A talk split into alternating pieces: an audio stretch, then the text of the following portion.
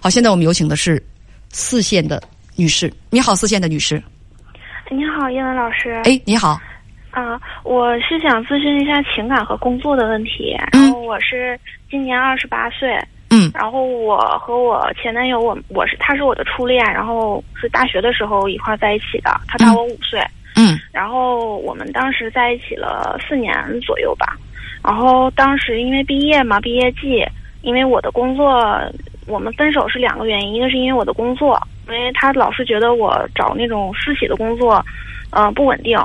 嗯，我因为我们当时学是留在，就是毕业的学校，呃，毕业学校毕业的那个城市了，嗯是一个算是二线的省会城市。嗯然后他呢，嗯，本身是研究生学历，然后他的工作嘛就相对来说好一点。然后我的话就是呃普普通通的私企，他就觉得不行，然后就觉得说啊，我应呃你应该考啊、公务员呀、事业编呀，啊你应该有一份啊、朝九晚五，随时能请假，工资啊啊也不用太高，五六千块，然后呃双休什么都好的那种工作，就是这样这样方便做家务和照顾孩子是吧？对，因为他比较大男子主义。然后我们两个就是感情上没有问题，但是一个是因为这个工作的问题，就是确实是，嗯，私企嘛，他都就是来说就是比较不那么正规，他不是说不是很稳定我想休息就行，对对对。嗯然后这是一个原因，再一个原因是，一九年就是我们分手那一年，他嗯，我家里吧，我父亲去世了，然后家里是只有只有老人，嗯然后没有就是太合适合适的人选能照顾老人，因为老人当时挺崩溃的。嗯，然后我就想了想，我就回家了。回家了之后，当时家里人都在劝我，因为觉得工作这个事情，我们当时闹得挺不愉快的，就劝我说，要不就回回老家一个小城市，觉得说家里能伸得上手一个女孩子在家里挺稳定的。嗯但是，嗯，我跟他说的时候，他没有挽留我，一句话也没有说。就是我说，那我们就嗯，也没有就很直接的说啊，我们分手吧，或者是怎么样，没有的，就是把情况说了一下，然后他沉默了大概几分钟，然后说，那我知道你什么意思了。但是怎么说呢？嗯，啊稍等一下，你们恋爱四年，嗯，就是他当时你提出的分手，等于说你提出的分手，他也没有挽留对。对那个时候你们都工作了，他本身对你的工作就不满意。对，嗯，好的，你，继续讲，我我我我我有点懂了，嗯嗯，然后，嗯，当时就后来我就回老家了嘛。回老家了之后就，嗯，第一年是在陪老人，因为老人的状态不是特别好。然后第二年之后，我是在我们本地找了一个工作，找了一个工作，嗯，怎么说呢？就是在我们本地人看来说还可以的一个私企，嗯但是，呃，因为是行业的特殊性，就是他的发工资啊。呃，这这个不行啊。他他是是他他是拖欠你们工资，还是说暂时不发？嗯，他就是属于说，嗯、就有其他的原因那种？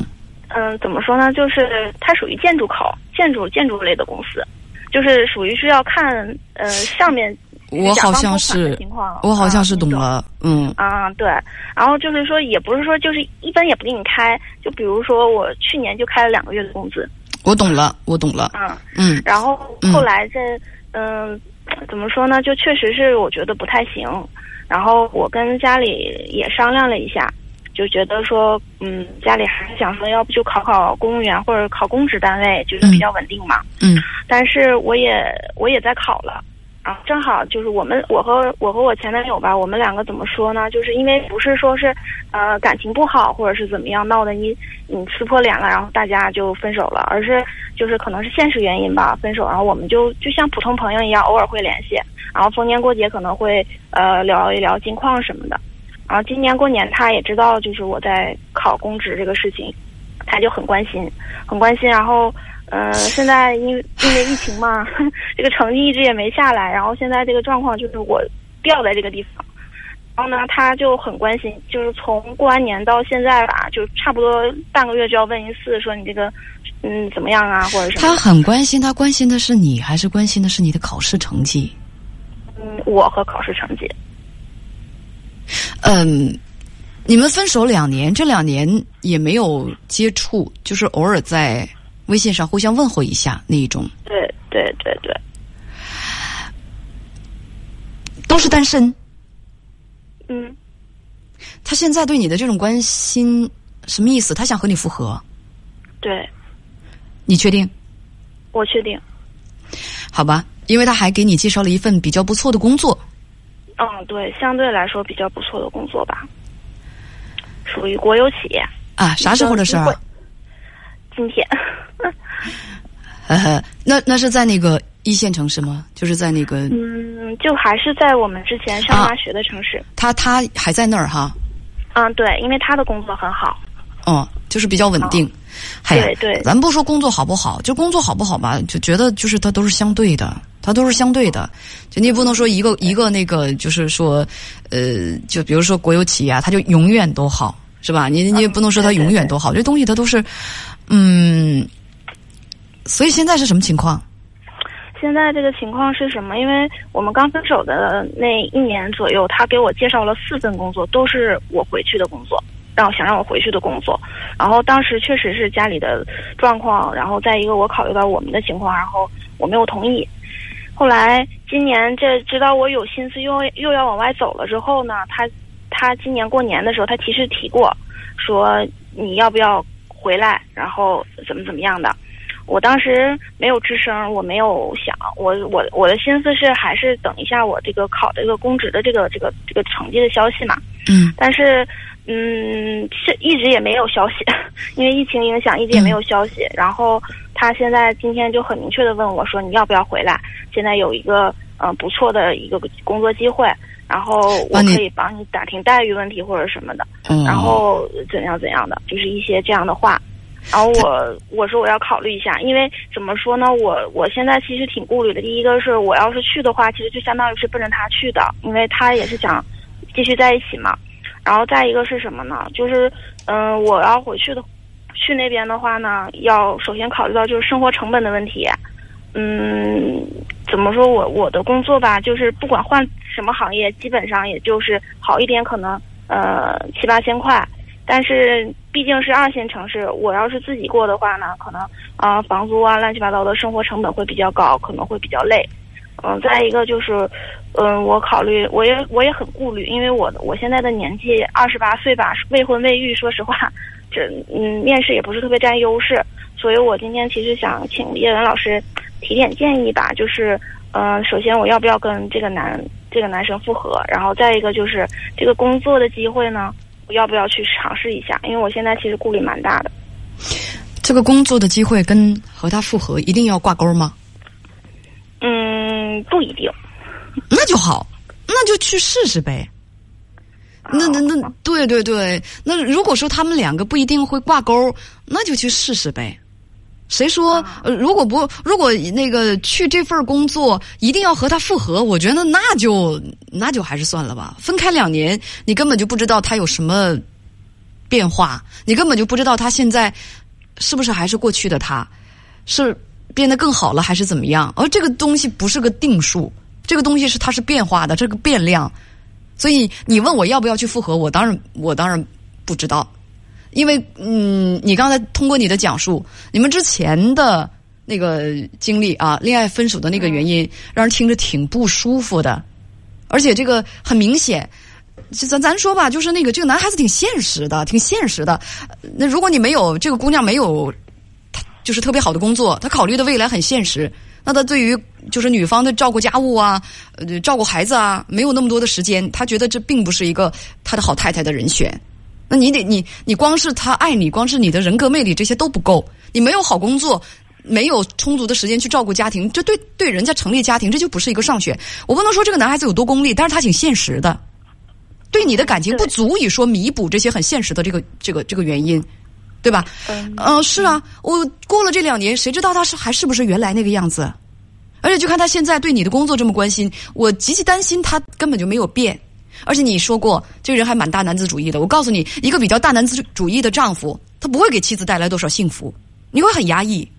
就很多的，就是 很多的姐妹，那个那个前赴后继的那种那种经历，像像像像那个后后来一些小妹妹证明，如果丈夫是非常大男子主义啊，注意我的措辞，我说就是有点轻微的那种、那种这个这个大男子主义还没什么，就是非常大男子主义的那种人，认为女人就应该留在家里头，有充足的时间，你不要去想你的事业心，你一定要充足的时间去照顾家庭、照顾孩子，有一个稳定的工作。你没有这种稳定的工作的话，那就不配做我的好太太。如果是那种对于女性就是要求严苛到这种地步，这样的一个一个一一个男人的话，我觉得他。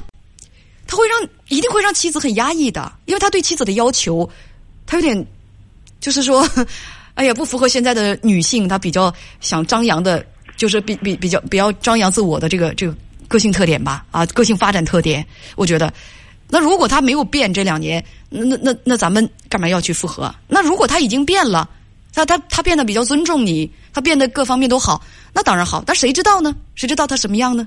工作我不反对去试一试。但是一定要和他复合吗？这个不是个，这个这个这个不是说我能猜测的，或者你能猜测的。谁知道这两年他有没有改变啊？他有没有成长啊？这都不知道。那你说，如果说我要这份工作，我就必须和他复合复复合。而且你刚才话语当中你说，那我回去我就是奔着他去的。我劝你不要，就是不要有这种目的性。你应该是什么？我不反对你尝试各种各样的工作和尝试各各，就是说各个城市，但是需要是需要的那个目的性是什么？你为了自己的自身发展，咱总不能一个一年就开两个月的职，那吃饭都不够。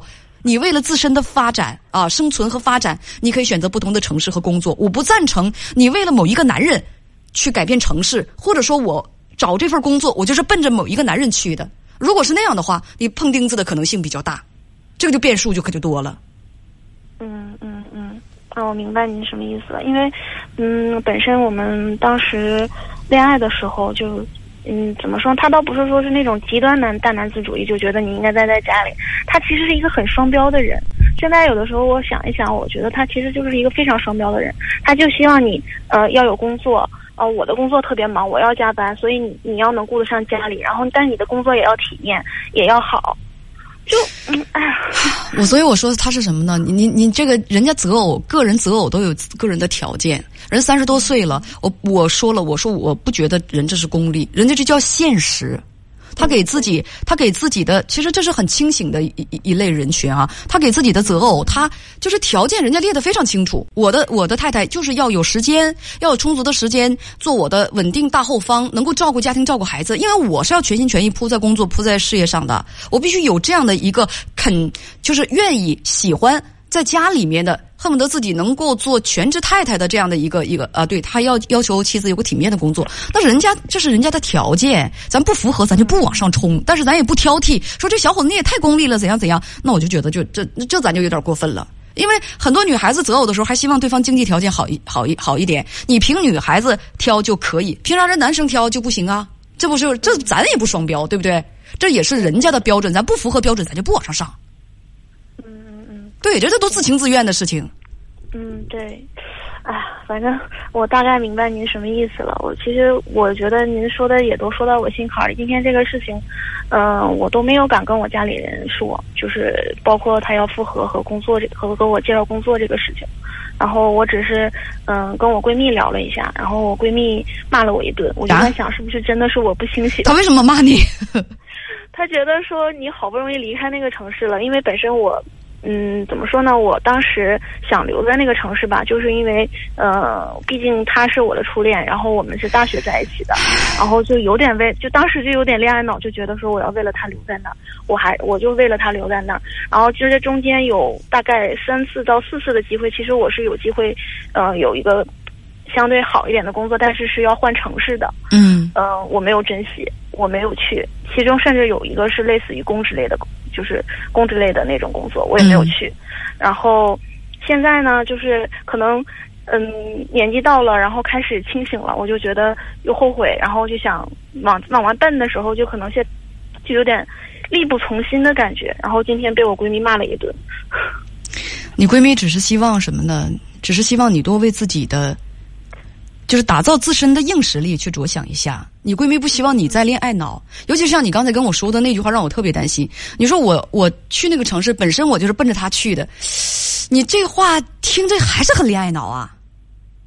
嗯，也不是说，奔着他去吧，就是嗯。呃，行行行行行只要是不是奔着他的去，不是奔着他去的就好。你要记着，你甭说什么年龄到了，你二十多岁不到三十岁，年纪轻轻，大好的前途和就是说未来铺展在你面前，你可以展开手脚，尝试各种工作，可以尽情的去扑腾。现在正是积累工作经验和就是说就展开拳脚去去去奋争的这个时候，年轻嘛。对不对？去尝试的时候，你，正是需要有一些经历、经验、打击挫折的时候。这时候什么都不要怕，但是就怕你恋爱脑啊、为了为了你的初恋这样，为了你的初恋那样，为你的初恋，为了你的初恋放弃这个，为了你的初恋去争取那个，没必要。为了什么？为了自己找自己最适合的工作和城市，为了自己的发展。我希望你现在脑子里能有这个东西。如果说大家说那那我们为了爱情去留在一个城市或者离开城市，那叶文姐就是错的吗？没错啊，但是这个爱情一定要是非常瓷实、非常值得的呀。你自己好好掂量掂量，你把那个恋爱脑拔出之后，你想想你那个爱情它值不值得？你自己有个清醒的评估好吗？嗯，好的好的，啊，好好，再见。好，哎，谢谢您啊。嗯，再见。